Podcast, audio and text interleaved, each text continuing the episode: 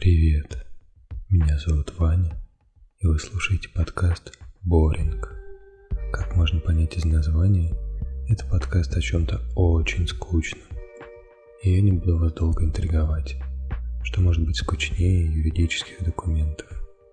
Здесь возникает логичный вопрос, зачем вообще это слушать? На мой взгляд, у всего скучного есть как минимум одна полезная сторона – это отличное снотворное.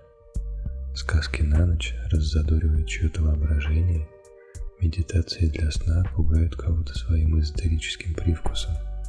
Сухой юридический текст в этом плане – универсальное средство. А возможно, его прослушивание – это еще и способ узнать чуть больше о том, на что мы с вами на самом деле подписываемся или имеем право. Кроме того, вы можете включать боринг вместо белого шума. Например, если вы уже не можете работать под треск костра, всплески морской воды или звук падающего дождя. В общем, если вам нужно монотонное фоновое бурчание, надеюсь, этот подкаст вам понравится. Слушайте, делитесь впечатлениями и подписывайтесь, если они окажутся хорошими.